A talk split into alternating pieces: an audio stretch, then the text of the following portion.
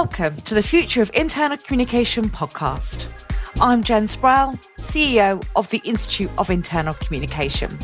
Our organisations face an onslaught of challenges across the social, economic, political, and environmental spectrum.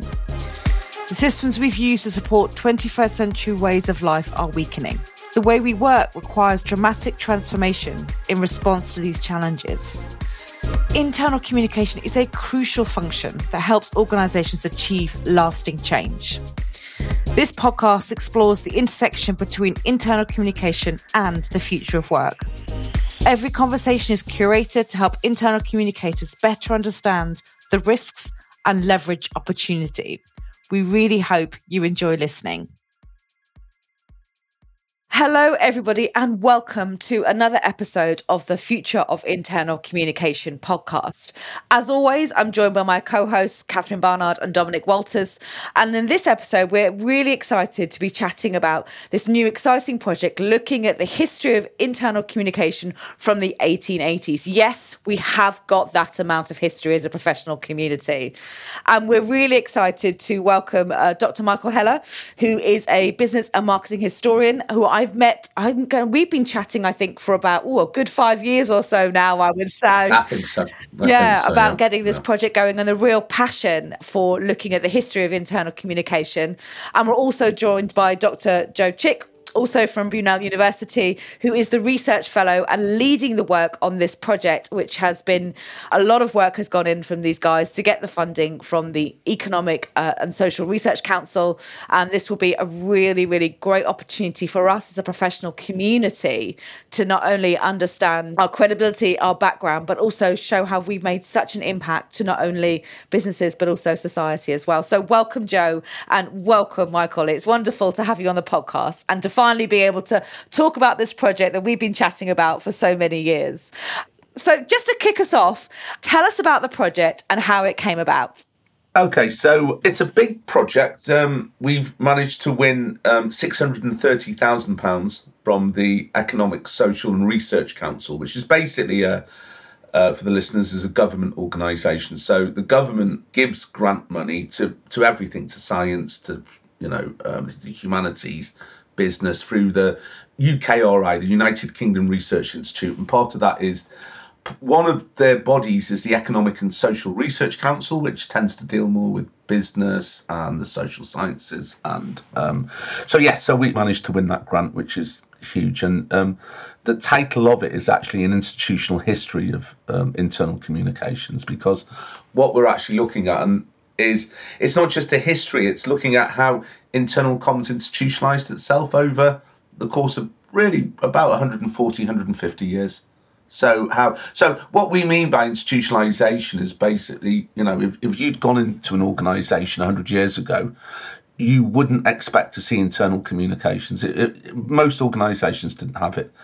Whereas within 50 years ago, if you'd gone back to that same organization and it wasn't there, you would ask, why don't you have it? Because it had become normal and expected.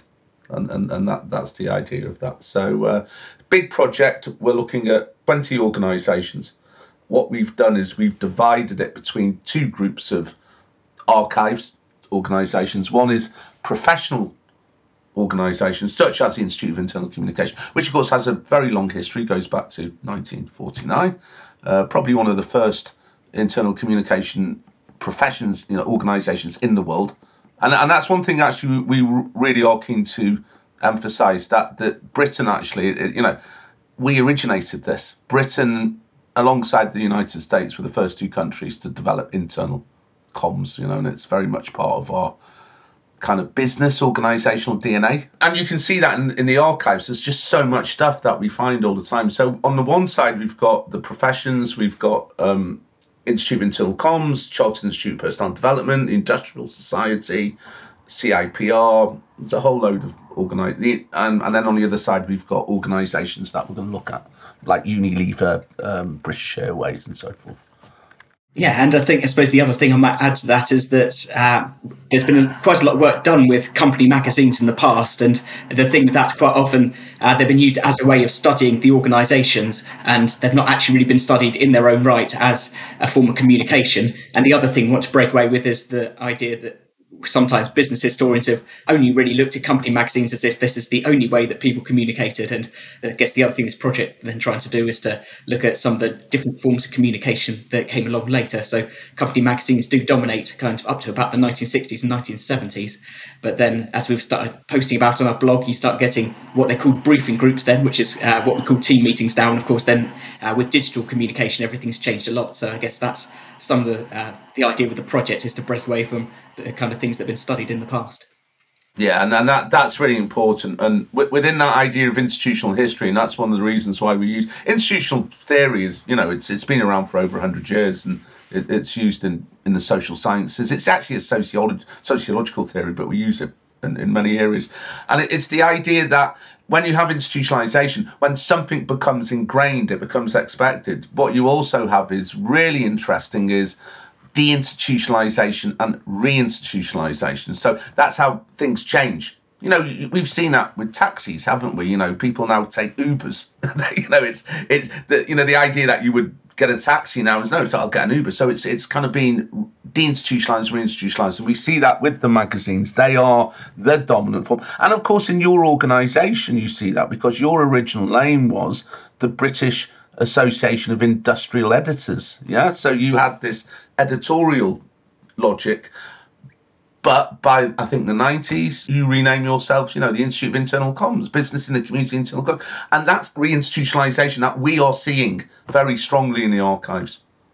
I think um, that I'm really interested in this because, as you know, I look at the future of work and the future of internal communication, and I'm always reflecting on the fact that actually, if we take a look and we take the time, we have so many lessons that we can learn from history, and yet we tend not to learn from history as a overall.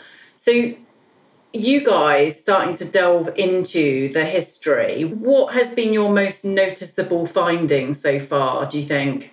Great. Um, Joe, do you want to, because Joe's been doing most of the heavy lifting, most of the archival research. So, Joe, do you want to yeah, well, I suppose one thing that's uh, interesting, I suppose, is that there, there's no kind of single moment where internal comms gets founded. And uh, looking at uh, things from about a century ago, is there's organisations like the CIPD, which is still around now, which is an entirely different organisation when when it gets set up, and it's called something like the Association of Welfare Workers. Then, and it's all part of a welfare program around about the time of the First World War, and this kind of welfare agenda particularly gets pushed after the First World War, and uh, communication is one of the ways that it's seen as going hand in hand with this program of trying to improve worker welfare. And it's gra- across time, of course, it's gradually morphed into being a very different institutions. That's certainly uh, one thing that's interesting is just the way it sort of gradually evolved. Things that are completely different.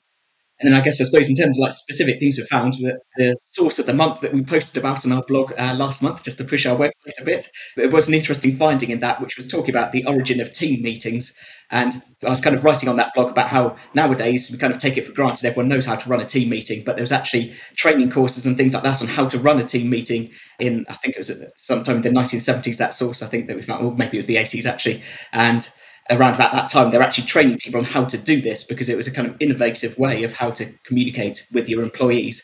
And what was particularly interesting in one article that someone wrote for the magazine of the Industrial Society was they were actually talking about how we need to institutionalize this new form of communication. So actually, it's interesting that they themselves at the time were conscious of what we're talking about now this idea that you have to institutionalize a way of communication so that it becomes second nature rather than something that seems odd and unusual to people.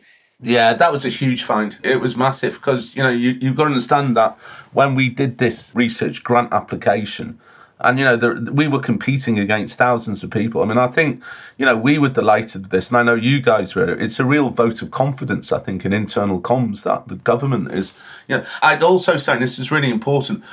We think we've looked around. It's probably the biggest grant that's ever been given to business history and I think that's that's huge. You know, normally if you get a grant to do organisational business history, you normally get about, if you're lucky, 100, 150,000 to get 630,000. And, within our community, within our business history, people were amazed at this.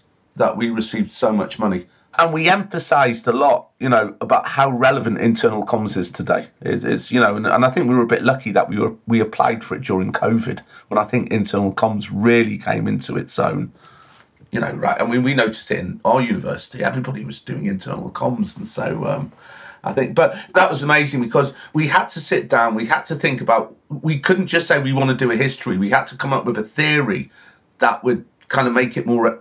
I suppose academically, intellectually more legitimate, and we chose institutional theory because it's a great way of looking at organizational history. And yeah, I was amazed when Joe found that. It was like that's exactly what we were talking about. And we found it's lovely when that happens when you find something in an archive which kind of it confirms that what you're going down that pathway is is correct.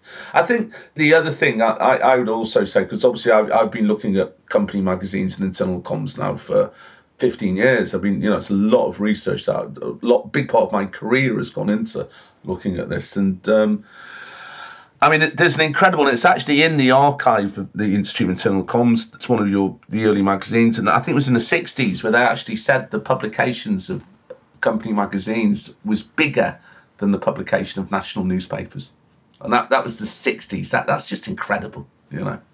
When you, when you look at this, the size of internal comms, and I think what Joe said before is very true. Is that what most business historians do? Is they use company magazines as a means to an end. They go into an archives and they say, you know, I want to look at work, and so they look at magazines as a way of looking at work. I want to look at change. They do that. But what we did is we said, no, these magazines and other forms, as Joe briefing groups, they have to be looked at in their own right. You know, they are, are really important. So. So yeah, so for us, I think there's been lots of big finds, I think, and, and we're hoping that it will just carry on. What Joe has just highlighted, wow, that that's really chimed with me. And it, the idea that during the 1970s, there was a mission to educate people on how to run effective meetings is so opposite because, against the backdrop of the push pull ongoing debate around hybrid work, as we all know, many organizations are trying to pull employees back into the office now, but there is this level of resistance because of a lackluster uh, perception of the experience of going into the office, which actually stems back to, in many instances, really mediocre meetings. And so you're finding, Joe, that during the 1970s, there was this industry wide education on how to run an effective meeting, gosh, if we unearthed that and really explored it and unpacked it, that could be so impactful for right now because actually, too few of us know how to run an effective meeting, how to build engagement and community in order to deliver viable business outcomes you know, there's something really rich in that, which kind of comes back to my point around how much we have to learn from history when we put our minds to it. That's interesting. Yeah, so maybe it's been taken too much for granted that it's institutionalized and that people know how to do it. And actually, yeah, maybe, like say, the education on how to do a good meeting has disappeared too much, maybe then. Yeah, I, th- I think so. And, and you know, so we, we have a method in, in history. It's quite sexy actually, and it's called triangulation. We triangulate, you know, it makes it sound very pro. And what that means is it's a bit like if you, you imagine a, a detective, you know, or or a lawyer. If you were trying to prove something, you try and get a piece of evidence and then another separate piece of evidence. And if the two came together, you say, well, this must be true, you know, because I've got two separate witnesses that have said that. This, if you find three, even better, yeah. That's what we do. Because the danger with history, of course, is that what you find in an archive is just very fragmented. There's just bits of what's left.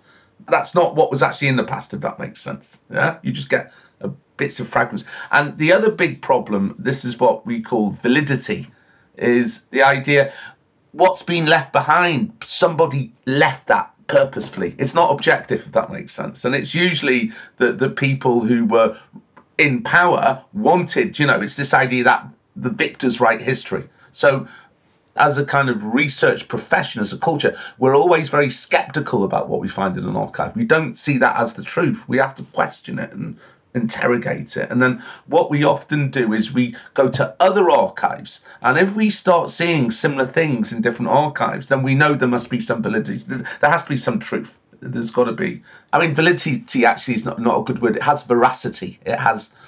There's evidence, if that makes sense. And one thing, I, it's interesting because Joe found this.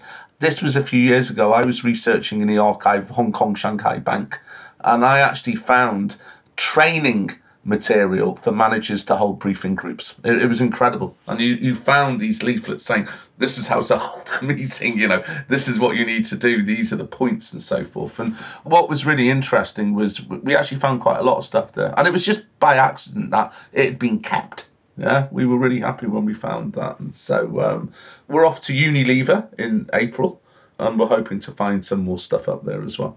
That's very interesting because uh, I think back in 20, 2000, I was involved with training line managers to communicate at Unilever. So it'll be interesting to see what you what you find. And I remember the industrial society model, which was very much a cascade model. It was about line managers broadcasting information. And so I think it'd be very interesting to compare that with how organizations train line managers now, which tends to be much more about connection and conversation, interpreting information, bringing it to life. So I think just looking at the the history and the progression of training of managers would be an interesting insight to see how organizations are shifting the role of line managers when it comes to comms. But also, what you're doing for me is fascinating because I, I, love history and, I, obviously I've been heavily involved in internal comms. But I think it's also really interesting for people in the, in the profession because being candid, there's still, I think, a bit, if we're honest amongst ourselves, of a cultural cringe amongst internal communicators. I think for three reasons. One is that we still feel as though we're a new profession and I think what you're saying is you're not. You've been around for a long time. You've got a very established and effective history. The second thing is one of our golden objectives, our, our holy grail, if you like, is is how do we prove value? And I'm going to come on to that in a second. But I think that one of the things that you're doing is helping us prove value. But I think it's also about we are a real profession. You know, we're not just a new newfangled idea. We are a real profession with a history. So listening to you talk, all those that's going to be great to get that information. But let's hone in on the value because uh, most people listening to this will have been and are going to be challenged by line managers or by senior leaders to say, look, show us the value that you're offering. And the measure of value is one of the big things that communicators want to prove. So, Joe and Michael, looking back on what you've seen so far, what value have you seen internal communication adding to organizations historically and I guess continually? Big question, I know. Yeah, no, it's it's massive. It's huge, and I mean, uh, yeah, that would probably take us all day to answer that properly. But I think one of the things that happens, and, and again, we forget this, is that you, you got to understand that in the 19th century, you, you didn't have big organisations. So most organisations were very small. They were family run. There would be maybe four, five, six people. They weren't organisations. That you know, you, you know, Dombey and Son. You know, that would be the kind of idea. They were family run organisations, and the idea of what we have today. And don't get me wrong, internal comms can operate in a small organisation, but what we have today, of course, are these much bigger organisations that we're used to, hundreds and thousands of people, and those organisations first emerged in Britain towards the end of the 19th century. I mean, the first ones were the railways and they started and they started introducing managers. That's really important right? Because if you're a family run business your managers are your family right? It will be you or your brother or your sons will but what you see this emergence of these big organizations. And so when i was doing my initial research they as well as the railways you would have organizations like banks yeah the post office, obviously, you know. So there would be both in the private and the public sector, insurance companies, utilities, you know, gas companies and so forth. And they were very afraid of growth because even though they wanted it, they realized that that growth broke down relationships within the organization. You no longer had that personal relationship, you didn't know who people were. And they were very aware of, you know, what became known as anomie, that people would become, you know, that they would become disengaged. They just wouldn't know what was going on. And and so how companies dealt with that problem of growth is they introduced internal communication. That's basically where it originates from. I think that is the key, and we still see that today. I mean, if you look at internal comms, and uh, one of the core concepts we've already heard you, you know, this word is engagement, employee engagement, and that issue goes back over 100 years. It's not new. It's it's a big problem that organisations face, and I think over time, organisations realise that to be effective organisations, to be more efficient, to operate well, both on a how would I say this? On a physical sense, you know, we can produce more products, we can give better service, but also in an ideological sense, we feel like we are an organisation. We have a strong culture, we have a strong identity you know, and this that that symbolic and the material are as important as each other in organisations. We know this. They started developing internal comms, and in time, you start seeing this concept of employee voice. You know that we, you know, in order for us to be strong, we have to hear from our workers. We have to get, you know, both ideas to develop new products, but also what later becomes this idea of what, what's it called? Organizational citizenship. That you know you become a strong citizen. That you, you want to be part of that organization. You commit yourself to that. Uh, you know that's so i think that was the core idea of that. And what's really interesting as well is we've seen different streams of internal comms historically. So one of the original ones was welfare industrial welfare this idea that if you want workers to come to your company, stay in your company, work for your company, you have to look after them. Yeah. So you see companies start developing things like organizational support, you know, uh, pensions, benefits, widows' benefits, and so forth. And a, part of that concept of welfare was internal communication. You have to talk to work. So you gave them magazines. Although interestingly, if you do look, I mean, I mean that what I've just said then is actually slightly wrong because some of the original magazines, what we've done, this is amazing. They weren't started by the companies; they were started by workers.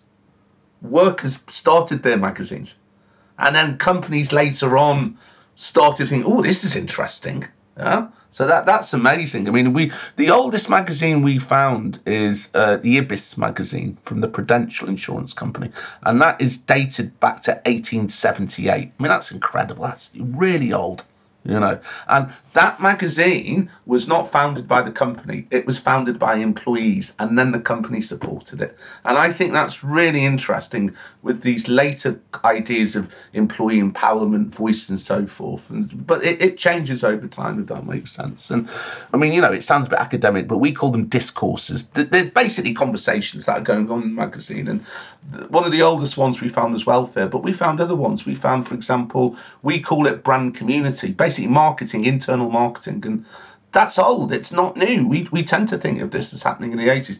We found stuff like the Post Office magazine where they're saying to their employees in their magazine, look at these new products we've got for consumers. And that's what we found that in Shell. You know, all the product. So that idea of internal marketing as part of your internal comms, you know, educating your workers, informing them, again, it's old. So it's huge, I think, internal communication. It's got lots of different traditions and it's a lot older than we think it is. And what we've also realized is it's a it's a core element of organizations. You can't have organizations without internal communication. If there was no internal communication, the organization would just fall apart, basically. And I think the work that we've done has uh, kind of put the way that magazines I guess a century ago had been used into uh, three different groups, which uh, Michael was kind of talking a bit about there, and that sort of does kind of reflect, I guess, the sort of three different ways in which comms was being valued, I guess, from the start. So there's uh, one thing that they call esprit de corps, which is basically, I guess, kind of talking about the organisation as a family. So that was, I guess, one of the ways in which it was valued was to create a bit of a sense of family and to, I guess, get a kind of community spirit between the workers because that was seen as a way of, uh, I guess, getting things to function more efficiently. And then there's uh, the one uh, that Michael was talking about there, brand community, where you're kind of actually, I guess, advocating your own products to try and make your employees then become ambassadors for your company by kind of getting them kind of talking in the kind of uh, same kind of rhetoric that the managers would uh, want for, for promoting their products. And then I guess, yeah, the last one was one called democratic polity, which is kind of where it you kind of imagine your organization as being a community in itself and everyone's kind of a citizen of it and it's then i guess communication acts as an outlet for people to kind of air their i guess disagreements with the way things are being run and you can get a dialogue going between workers and managers as a way of i guess trying to get things to reform in a way that makes things run more efficiently and so I guess the fact that they're the kind of three types of dialogue that we see in the magazines kind of reflects the ways that they were being valued at the time. And I think just to reinforce that, those three types of dialogue still very much the case. if you look at the issues that affect internal communicators, there's this ongoing tension between who do we serve? Are we there to help people understand stuff and raise issues? Are we there to make sure that the message of the organization is put across? And I think finding the balance between that has been an ongoing tension. So it's really interesting you spotted that. Yeah, I agree. And uh, just to pick up now as well, and like I said earlier at the beginning of the podcast, I mean, myself and Michael in particular have been have been chatting about this project and this funding for, for a number of years, and it's just every conversation I've had with Michael and with Joe as well. I learn something new, and it, and I, and I always feel like it makes you stand taller. It drives that credibility. But actually, as you just said, Dom, and what we've just heard is what we've been learning from the past is absolutely where we are now, community and spirited but I, I also know as well in our conversation, and particularly with regards to the funding and the conversations that we've been having as, as one of the partners, and hopefully you're going to come and our, our archive will feature as part of this as well, is the need to demonstrate the impact of this. So, how can we? And are, we're going to be reaching out to members as well to help us through that journey and at the end of it as well. But it's really important to to demonstrate that side of the impact from the past into our present. So I obviously feel incredibly proud. I'm learning stuff every day and, and I feel more enlightened and more able to talk about the history of internal communication. But from your perspectives, what do you hope internal communicators will learn from this project? As we say, that impact, that pre and post is going to be so important part of, of the funding and what we're trying to achieve.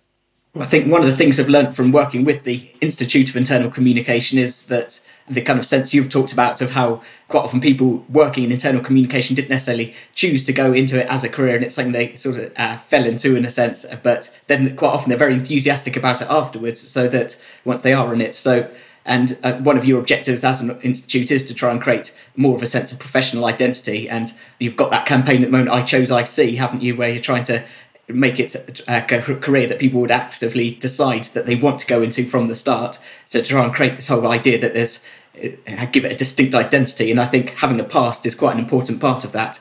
So that's, I guess, one of the things we're hoping to do is that by creating this history, there'll be a sense of more of a sense of identity around the profession. And as you've also kind of said, a lot of people, even working in it, don't realise quite how far back internal comms actually goes. So I think that's one important thing that it can add to it.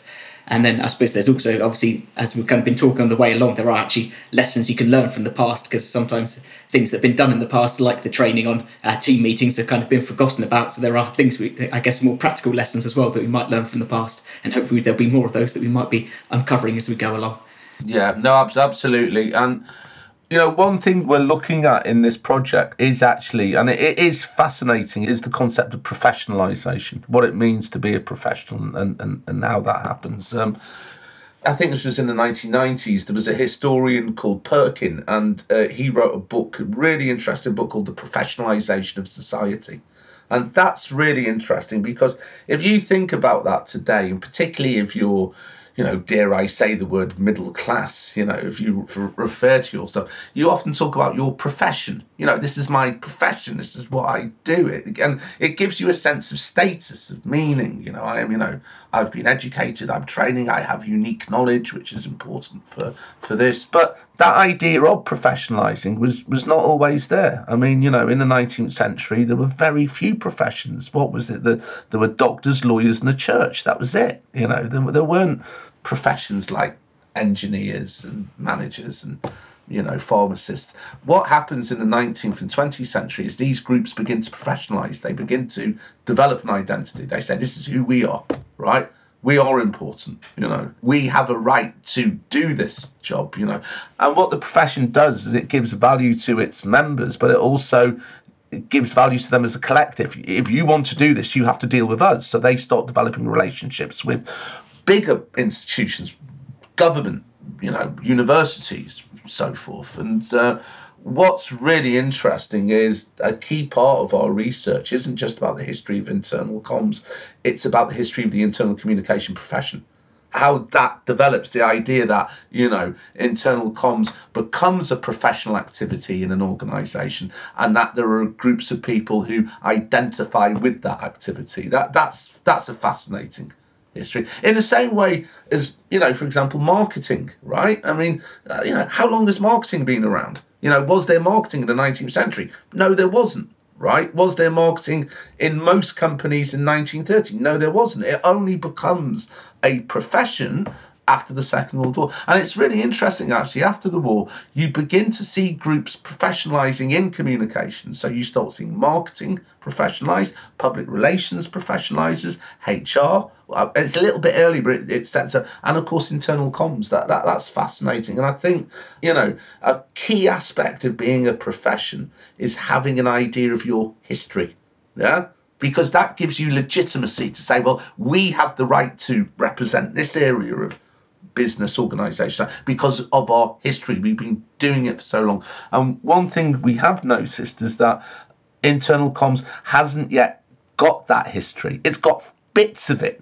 You guys have done some good stuff in your anniversaries. You bring out books. So I'm not saying there isn't a history of internal comms, but it's if you compare it with other professions, yeah, it's very fragmented, and we're, we're, we're hoping to you know do something with that. Obviously, that's why you're such an important partner, and we've got this great relationship because I think you guys see that need as well. Absolutely.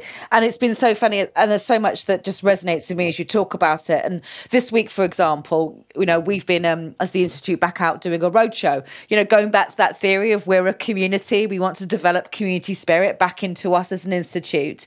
And as you said, next year, we're going to be, is going to be the IOIC's 75th anniversary. And actually, our founding members in 1949 at the National Cash Registers Office, which I think has some reference to history as well, Michael, which I'm sure we spoke about once as well, they came together and constitutionalized to professionalize internal communication and to drive standards. And that's something we're trying to do for, for over 75 years. But we have that story that needs to be stitched together and told more strongly, then perhaps there's an awareness. And so, for example, being out on the roadshow this week, and I was also at the London School of Economics this week trying to talk to undergraduates about a career in internal comms because of our I Choose IC campaign. And the amount of people that sort of go, this is brand new information to me. But I've been also telling our members about this project, and they're like, oh my gosh, that is fascinating. I didn't know about our history. My gosh, that's, that makes me feel more credible. When I pulled out some of that information and things that you've shared, just the, the light bulb moments and that sense of pride and things that are happening. And when we then embed that into our profession map now. And so from from our point of view as IOIC it's really exciting. And I think that it will help us stitch together that story that that just just so impactful and so credible and so inspiring. And it helps you I think stand that bit prouder as well. Cat I can see you're burning to answer, ask a question. Go on Cat. It's not a question so much as an observation. And it, it, we're at this real crossroads with work and how we work and what the future might entail for us and i know within the institute community we've been having conversations in recent weeks about what impact new technology like ChatGPT might have on the profession and, you know, there's challenges and there are opportunities that will stem from these emerging technologies. But, you know, on the one hand, we get to create the future that we want for ourselves. But I come back to this point about what history can teach us. And Michael, you said something that really struck a chord for me about, I think you were talking about marketing and internal marketing and the fact that these things didn't exist 100 years ago and I think it's really important as we look to the future to look to the past in parallel. We have to see the water we swim in. I'm riffing a quote there from uh, the American systems scientist Peter Senge, but it's really important that we understand that all of these systems are man made mental constructs. Because once we can see that, we have the capacity then to design more inclusive, robust futures for ourselves. And so, what the work that you're doing, I feel really impassioned. I think you can probably all see the work that you're doing is groundbreaking because it allows us to see that these systems are man made. They were thoughtfully designed at a point in history where these constructs were useful for the communities they served and that's the point isn't it that that actually from here on in we get to we have the agency to redesign these systems for the betterment of the people that we're choosing to serve. At 100% that that's exactly right. And I I'm, I'm really glad you brought up that point because so we call it again bit academic but never mind. We call this historical reflexivity right? So that's the idea. And that's why we chose institutional theory because institutional theory is great, but we know that there's actually a dark side of institutionalization. So there was actually a paper written, I think, in 1983, DiMaggio and Powell, and it was called The Iron Cage of Rationality right? And it, it goes back to the sociologist Max Weber. And that's the idea that once you set up these institutions like internal comms, like, you know, this is how to have a meeting, and then it becomes second nature and you do it, you know. The, the problem is, is you get trapped in that. Yeah. And sometimes those institutions are good only for certain periods. But when the broader environment changes, such as COVID, yes, you know, or the rise of social media, those institutions no longer become as functional as they originally were meant to be, if that makes sense. And then you have to change them. You, you know, I mean, we have a word, don't we? We call them, you know, disruptors. You know, organisations like, you know, uh, Tesla and you know Airbnb and so forth. And and I think you're absolutely right. I think having an understanding of history is beneficial primarily for two reasons. If you're an internal comms professional, I think one we've already spoken about. It gives you a sense of professional identity and pride and legitimacy. You know, we've been doing this for over 100 years. We kind of know what we're doing, you know, and we have a right to have a voice within the organization, and what we do adds value not just to your but also to broader society. We know this, we've seen these things going on. But I think the other thing is understanding that what you do wasn't something you always did that if you go back 100 years, there were no team meetings. So you can't see it. That enables you to become more reflexive and thinking, well, if we haven't done it and then we did it, we can change it, if that makes sense. You're not trapped in these. And I think having a greater understanding of history enables you to re, in the same way as the past is a foreign country, the future can be a foreign country. You can reimagine the way you do things and get out of that iron cage if that makes sense and i think you know we, we hope that our history will have that's why you know ford famously or infamously said history is bunk yeah, you know, history is a waste of time. Why look at the past? We should look at the future. But we say no, that's not true. That by understanding the past, you can reimagine the future, and I think that's very important. There's something very lovely in what you said, and I can't remember whether it was you, Michael, or you, Joe. Sorry, about institutionalization, deinstitutionalization, reinstitutionalization, because that thinking allows us to reimagine, doesn't it? It gives us permission to take the past, integrate it into the present, to forward think for the future in a far more enabling way than perhaps we might approach the future were we not to have had this conversation today. So, actually, I know you guys have been working on the funding for this project for what seems like a long time, but I'm like, God, the timing of it is so serendipitous because we are at this crossroads. And actually, what you've talked about today has just given me so many light bulb moments. I'm very excited, as you can probably tell. Well, Cat, talking of light bulb moments, I, I, guess we ought to come into land. And uh, there's been a huge amount of stuff which I think internal communicators will take away. I think every internal communicator who's listened to this has the right to hold their heads slightly higher within their organizations. Uh, for a number of reasons, I think three key ones for me. One is we have got an identity. What, what you've said is we've got a hinterland as a profession, which I, I guess we all knew, but this is helping us understand it and, and have some points that we can discuss. I think the second thing is you mentioned, I think, Joe and Michael, about the history of internal communications has been driven by growth. And I think that's a really important point that within organizations, when they want to grow and change, they can't do it without internal communication, which of course we know, but it's always good to have that reinforced and evidence. And the third thing is about the role of internal communication when it comes to engagement. And you've talked about the employee voice and how we get people connected with what the organization is trying to do and get them motivated and inspired to do it. You've also incidentally given me three phrases I'm now going to work into my conversations this weekend. Triangulation, I think was tri- tri- was it triangulation? Historical reflexivity, which is fantastic. And Joe, I think was it democratic polity? I'm going to try work those into conversation. Yeah, lovely. Oh wow, thank you so much.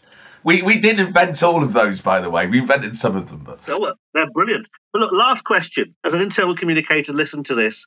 Based on the research you've done so far, the insights you have so far, what's one thing that you would like internal communication professionals to take away from, from this conversation, uh, Joe and Michael? Okay, yeah. Well, I think it's kind of quite nicely headed towards that, and I think it's kind of maybe the what maybe what's kind of one of the main benefits of history overall is the fact it gives you a sense of perspective. And like Cat was saying, that there can be an assumption that things have kind of always been done more or less the way they've been done now, but you don't have to go too far back in history to see how the kind of society functioning a completely different way, and that just gives you that sense of perspective, and you start to think about, well, why do we do things the way that we do when they weren't done that way in the past, and that can then help to break that iron cage of rationality when you realise that institutions have only been there for a short time, relatively speaking, and brought in for a particular reason. It lets you kind of reimagine how things might be for the future. So hopefully that might be the thing people can take away from it. Yeah, that, absolutely, absolutely. And I think this project is going to do a, a, lot of things. I think just knowing something has been done for a long time, it makes it important. All human beings are naturally historical. Everything we do is history. The, the, the language we speak has a history. We didn't always speak like this. The the jobs we do, the clothes we wear, everything we do is came at some point in the past. We are historical beings, and I, I think just having that knowledge of history, I think is quite comforting. So there's one thing we haven't spoken about yet, um, but it's a really great idea. It was developed about 10 years ago, um, I think 2010, actually 13 years ago, in North America, mainly, I think, Canada and the States, and it's called rhetorical history. And that's really, really interesting. And rhetorical history actually isn't about the past, it's about how the past is used in the present. And it's rhetorical, it's used through language to justify how we do things. Yeah. And, you know, I've actually done a bit of work also on because there's another word we haven't mentioned. We've spoken a lot about history, but we haven't spoken about memory. Yes, how we remember things and how organisations remember things, institutional memory, and that memory is really, really, really important. Yeah, and I think one thing we're really interested to look at is how the past is used in the present, how it's rhetorically used in order to legitimate. And very interesting, one big piece, we, you know, we've kind of alluded to this but haven't meant, spoken about it in detail, is organisational change. Organisations change constantly. And often when they change, they use the past to legitimate that change. Yeah. To look forward, you have to look back, if that makes sense. Yeah. So the past becomes rhetorical they you use the past to rhetorically managers do this to justify this is why we're doing this. And one thing we're really interested looking at is how that active organizational remembering is done through internal communication. We remember together through communication, if that makes sense. And what we found looking at the archives, particularly, you know, magazines, which you know, some of these magazines, you look at Unilever, they've, they've had a magazine for, I think, 130 years. That's just incredible when you think about that, you know. That they use that magazine to remember. If that makes they have anniversary editions, they remember certain people, certain things. And that I think is something again which we really hope will help organizations. They they can reflexively think about how they remember, if that makes sense. They, they can be aware of their remembering. And that will help them think about things. Michael, that is, and Joe, thank you so much. That's amazing. And, and this communication will make me remember you know there's conversations and every time that we do and i'm and as IOIC we're so proud to be partnering this project. And um, for those listening in if you're a member of the institute there will be opportunities to get involved. Obviously next year we're going to be sharing this through our partnership with michael and joe and all the work that they're doing. So watch this space more to come. And also if you have the chance do go and have a look at their website as well to see uh, where they keep up going with all the blogs and all the content and to remember that that that past can help shape our present and our future. So thank you so much to Michael and Joe, and thank you everyone for listening. Yeah, thank you for having us. We hope you've enjoyed this podcast episode. If you have, please like it and share it with your friends and colleagues on your preferred digital channels. Every recommendation helps us spread the word to build a better, more connected, and inclusive future of work. Thanks for listening.